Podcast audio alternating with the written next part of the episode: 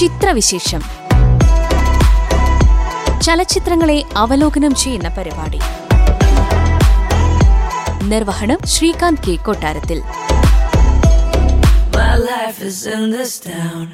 നമസ്കാരം. ചിത്രവിശേഷത്തിന്റെ പുതിയൊരു ലക്കത്തിലേക്ക് സ്വാഗതം. ചിത്രവിശേഷത്തിൽ ഇന്ന് മലയാള സിനിമ 2023.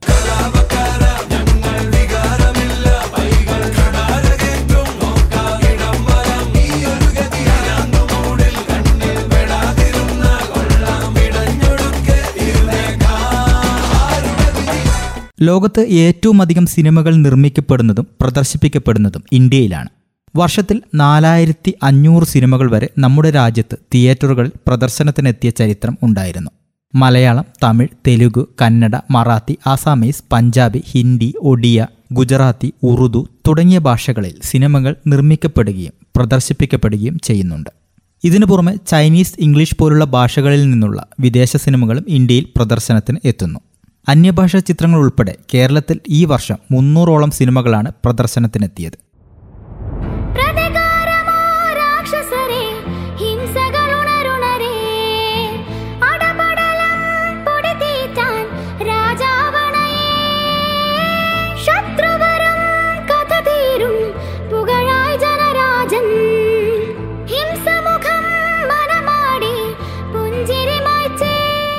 ഏകദേശം 220 സിനിമകളാണ് മലയാളത്തിൽ 2003 ഇറങ്ങിയത്.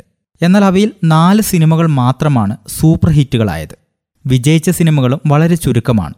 റിലീസായ ചിത്രങ്ങളിൽ ഏറിയ പങ്കും ബോക്സ് ഓഫീസിൽ തകർന്നടിയുന്ന കാഴ്ചയാണ് 2023 കണ്ടത്.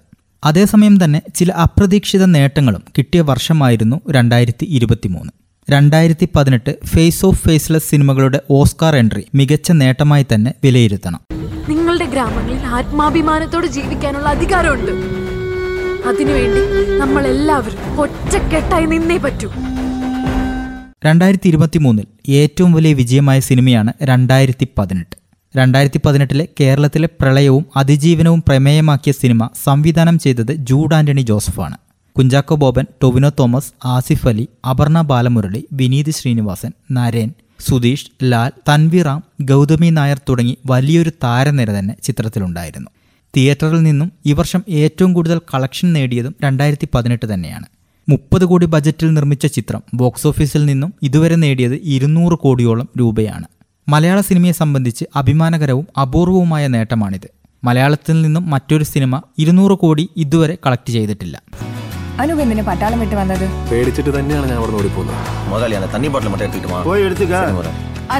ഒരു തുള്ളി വെള്ളത്തിന് പോലും ഒരുപാട് ദൂരം യാത്ര ചെയ്യേണ്ട അവസ്ഥയാണ്.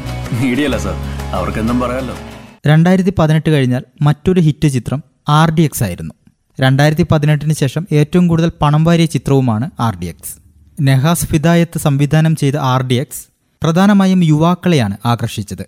ഷൈനികം, നീരജ് മാധവ്, ആന്റണി വർഗീസ് പെപ്പെ എന്നിവർ കേന്ദ്ര കഥാപാത്രങ്ങളെ അവതരിപ്പിച്ച ചിത്രം OTT-യിലും തരംഗം തീർത്തു.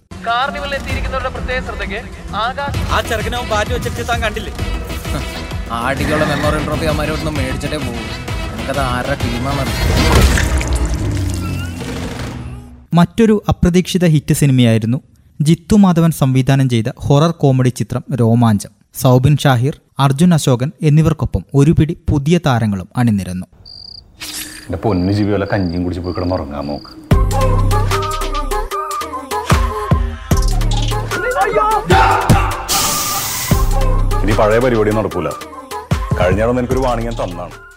എനിക്ക് 2023 മറ്റൊരു സൂപ്പർ ഹിറ്റ് സിനിമയായിരുന്നു കണ്ണൂർ സ്ക്വാഡ്.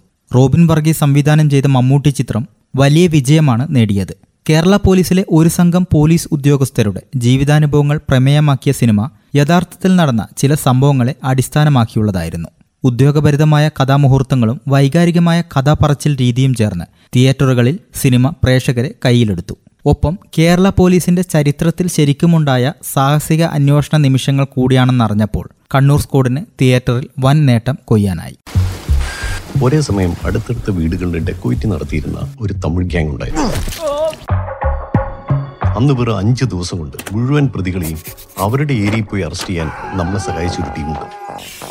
അതേസമയം നൻപകൽ നേരത്ത് മയക്കം, നെയ്മർ, പ്രണയവിലാസം, പാച്ചുവും അത്ഭുത വിളക്കും, ഗരുഡൻ, ഫാലിമി, മധുര മനോഹര മോഹം, കാതൽ, നേരെ, വോയ്സ് ഓഫ് സത്യനാഥൻ, വാലാട്ടി തുടങ്ങിയ സിനിമകളും ഹിറ്റ് ചാർട്ടിൽ ഇടം പിടിച്ചു.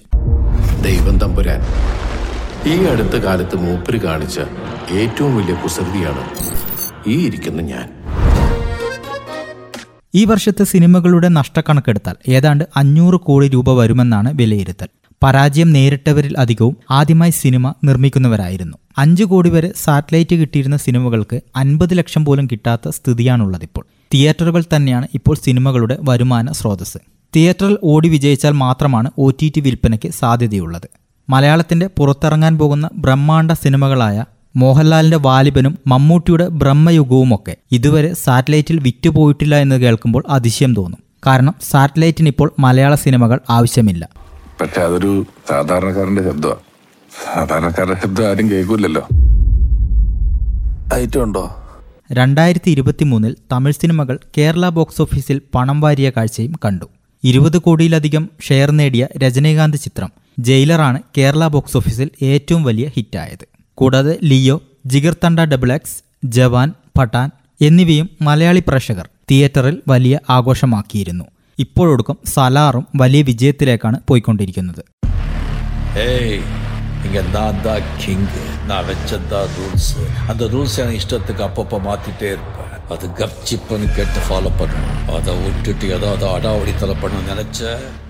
ലിജോ ജോസ് പല്ലിശ്ശേരി മമ്മൂട്ടി കൂട്ടുകെട്ടിൽ പിറന്ന നൻപകൽ നേരത്ത് മയക്കം മികച്ച സിനിമാനുഭവമായിരുന്നു. ഒരു ചെറുകഥ പോലെ ഹൃദ്യമായിരുന്നു അവതരണവും. പോലീസ് പ്രൊസീജറൽ ഡ്രാമയായ പുരുഷപ്രേതം ത്രില്ലറായും സർക്കാസ്റ്റിക്കൽ ഹ്യൂമറായും ഒക്കെ വരച്ചുകാട്ടാവുന്ന ഒരുപാട് അടരുകളുള്ള സിനിമയായിരുന്നു. ദൃശ്യഭാഷയിലും സിനിമയുടെ ഒഴുക്കിലും മലയാള സിനിമ ഇതുവരെ കാണാത്ത പുതുമ ആ സിനിമ നൽകുന്നുണ്ട്. സഹീദ് അറാഫത്ത് സംവിധാനം ചെയ്ത തങ്കവും ജിതിൻ ഐസക്കിന്റെ വിൻസിയുമെല്ലാം എടുത്തു പറയേണ്ട സിനിമ തന്നെയാണ്.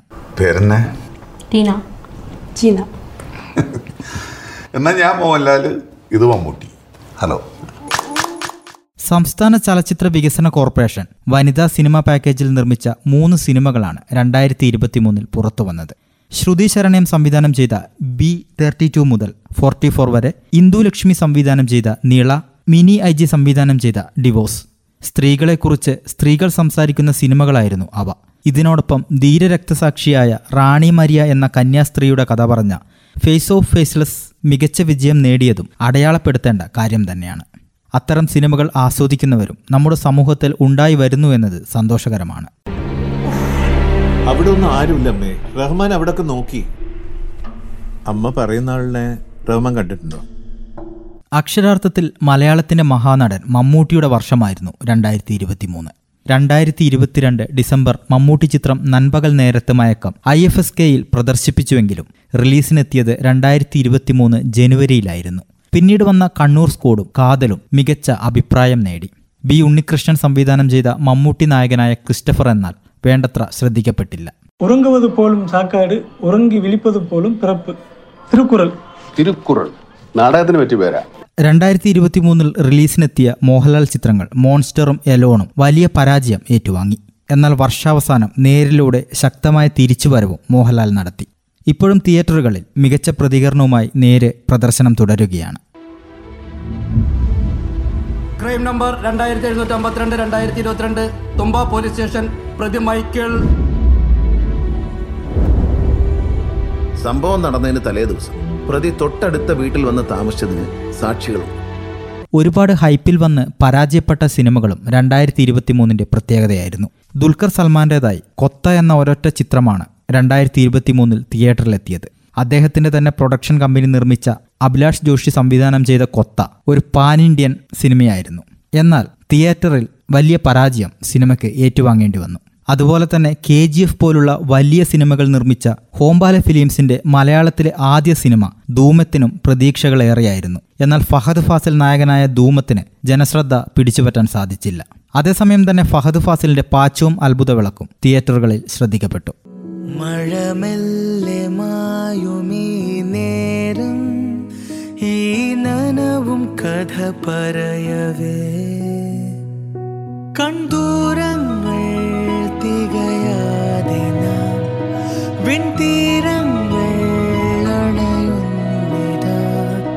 നിന്നാത്മാവിൻ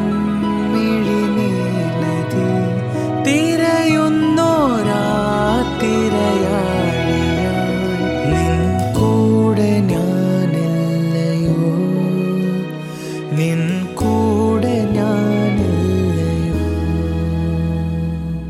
2018 എന്ന ചിത്രം മാറ്റി നിർത്തിയാൽ ആസിഫ് അലിയുടെ ചിത്രങ്ങൾക്ക് തിയേറ്ററിൽ ചലനമുണ്ടാക്കാൻ സാധിച്ചില്ല.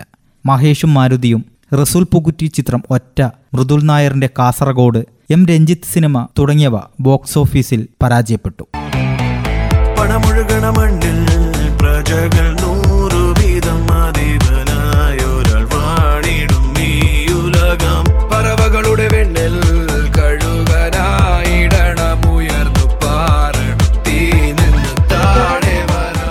ദിലീപ് ഷാഫി കൂട്ടുകെട്ടിലെത്തിയ വോയ്സ് ഓഫ് സത്യനാഥൻ തിയേറ്ററിൽ അത്യാവശ്യം ശ്രദ്ധിക്കപ്പെട്ടു.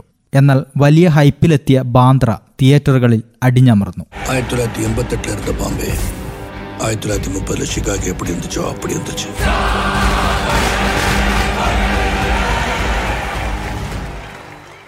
Saturday Night, Thuramukham, Chandrabose and കോ തുടങ്ങിയ ചിത്രങ്ങളുമായി എത്തിയ നിവിൻ പോളിക്കും ബോക്സ് ഓഫീസിൽ തിളങ്ങാനായില്ല.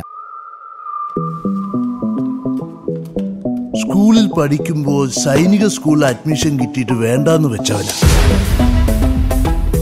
എന്താന്ന് വെച്ചാ നിങ്ങളെ പിരിഞ്ഞ് അവൻ ഇരിക്കത്തില്ല. 2023 മലയാളത്തിൽ പൃഥ്വിരാജിൻ്റെതായി സിനിമകളൊന്നും തന്നെ പുറത്തിറങ്ങിയിട്ടില്ല. പക്ഷേ ഡിസംബർ 22 റിലീസായ പ്രശാന്ത് നീൽ, പ്രഭാസ് പാൻ ഇന്ത്യൻ ചിത്രം സലാറിൽ താരം പ്രധാന വേഷത്തിൽ എത്തിയിരുന്നു. മികച്ച പ്രകടനമാണ് കേരളത്തിലെ തിയേറ്ററുകളിൽ സലാർ നടത്തുന്നത്. ഏകദേശം 600 കോടിക്ക് മുകളിൽ കളക്ഷൻ വാരിക്കൂട്ടിയെന്നാണ് റിപ്പോർട്ട്. അങ്ങ് ദൂരെ ഒരു ദേശത്ത്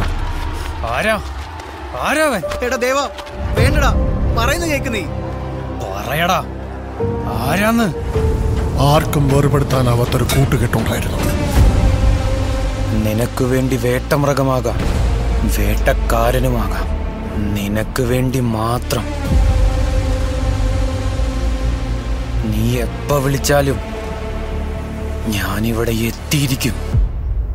ഏറ്റവും കൂടുതൽ നായക നടനായി അഭിനയിച്ച് 2023 റെക്കോർഡിട്ട താരമാണ് ധ്യാൻ ശ്രീനിവാസൻ. ധ്യാനിൻ്റെതായി 8 ചിത്രങ്ങളാണ് 2003 പുറത്തിറങ്ങിയത്. നദികളിൽ സുന്ദരി യമുനയാണ് ഇതിൽ കുറച്ചെങ്കിലും പ്രേക്ഷകർക്ക് ഇഷ്ടമായത്. വർഷാവസാനം ഡിസംബറിലും ചീന ട്രോഫി എന്നൊരു സിനിമ പുറത്തിറങ്ങിയിരുന്നു.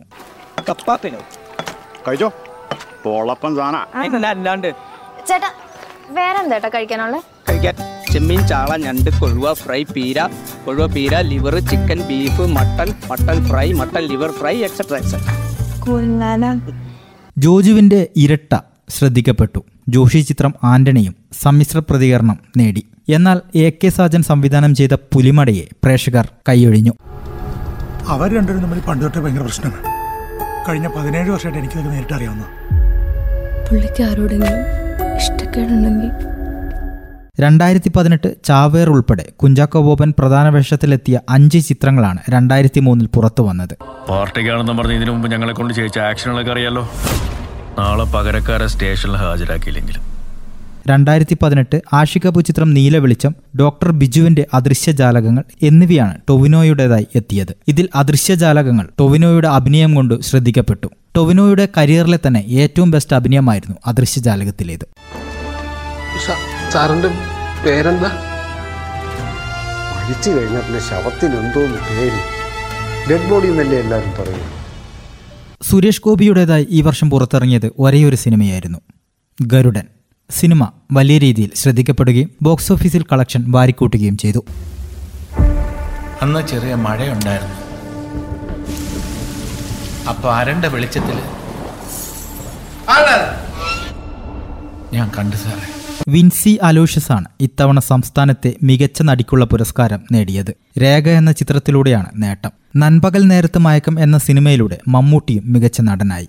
മിനിയാന്ന് രാത്രി 3 മണിക്ക് വീട്ടിൽ നിന്ന് ഇറങ്ങിപ്പോയി. എവിടത്തേക്കാ പോയെന്ന് ചോദിച്ചപ്പോ പറയുന്നു സ്കൂളിലേക്ക് പോയി.